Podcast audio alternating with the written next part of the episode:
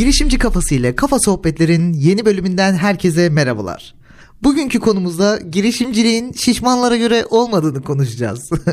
evet çok spekülatif bir başlık oluyor ama bunun bilimsel olarak temellerini de inerek olabildiğince yalın bir şekilde anlatmaya çalışacağım bu konudaki düşüncelerimi.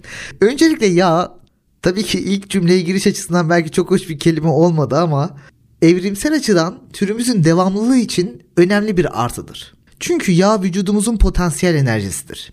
İnsan vücudunun yağ olan ihtiyacı ilk çağlarda avlanma için gerekli olan enerjiyi sağlamak, av bulunamayan dönemlerde ise yaşamın devam etmesi gibi zorunluluklarla doğmuştur.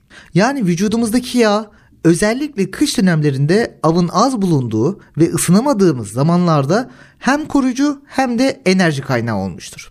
Tabi ayıların bu konudaki tercihi kış uykusu olmuştur. Sıcakkanlı bir hayvan olarak ayıların kış uykusu yılan, kurbağa gibi soğukkanlı hayvanlardan farklı olarak bilinçli bir uykuya geçiş halidir. Yani kış uykusundaki bir yılanı, tabi burada konu bambaşka bir yere gidiyor gerçi ama toparlayacağım. Kış uykusundaki bir yılanı alıp kış uykusundaki bir ayının başına vurduğunuz zaman yılanda hiçbir hareketlilik olmazken ayıyı uyandırıp göz göze gelebilme ihtimaliniz vardır. Bu gereksiz bilgiyi de paylaştıktan sonra kaldığım yerden devam edeyim. Aslında genlerimizle gelen bu davranış biçimi kendi aile yaşantımızın bir mirası olarak devam etmeye başlamış. Buradan yola çıkarak da yoksul gen ve zengin gen ayrımını yapmaya başladım. Yoksul gen sahip olduğu bir şeye daha sonra sahip olamama ihtimaline karşılık o besin ve gıda kaynaklarını en hızlı şekilde tüketme eğilimindedir. Bizim bu genlere sahip olup olmadığımızı şuradan yorumlayabiliriz. Ücretsiz bir yemek verildiği zaman daha fazla yemeliyim düşüncesi içerisinde oluyor muyuz? Veya ücretini ödediğimiz bir yemek fazla geldiyse bile parasını verdiğimiz için tamamen bitirmeye çalışıyor muyuz? İşte bu davranışlar tamamen yoksul genlere sahip olduğumuzu, ailemizden gelen kültürle tabağını bitir denilerek tıka basa doyana kadar kaşıkların ağzımıza tıkıldığı bir davranışa maruz kaldığımızın göstergesidir. Dolayısıyla yoksul gen davranışı yağı da parayı da biriktirmeye yani her açıdan tasarruf odaklı bir yaklaşıma sahiptir.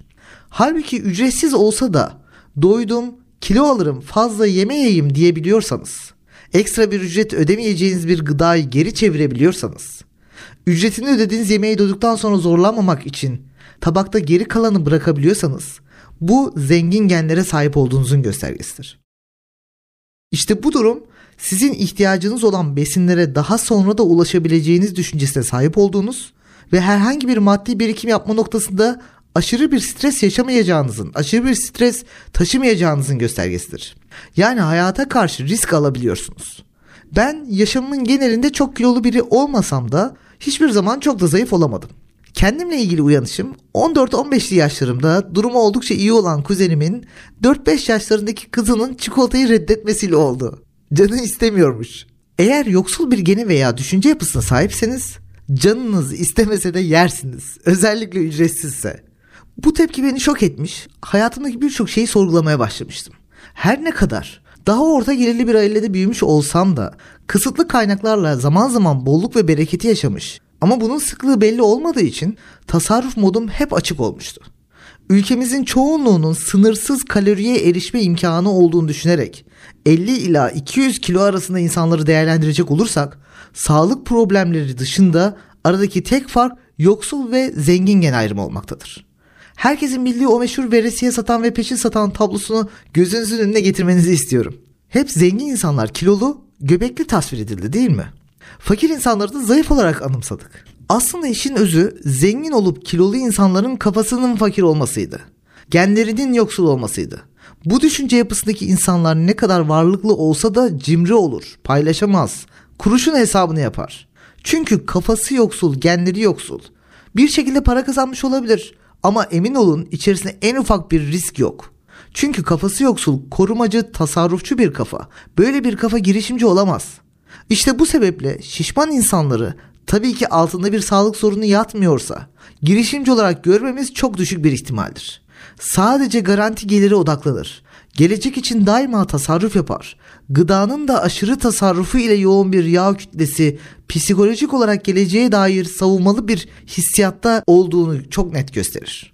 Ben memur bir aileden gelen nadir girişimcilerden birisiyim. Hala birçok geni taşıyor olsam da bu genlerin duygu durumunu daima rasyonel verilerle yönetmeye çalışıyorum.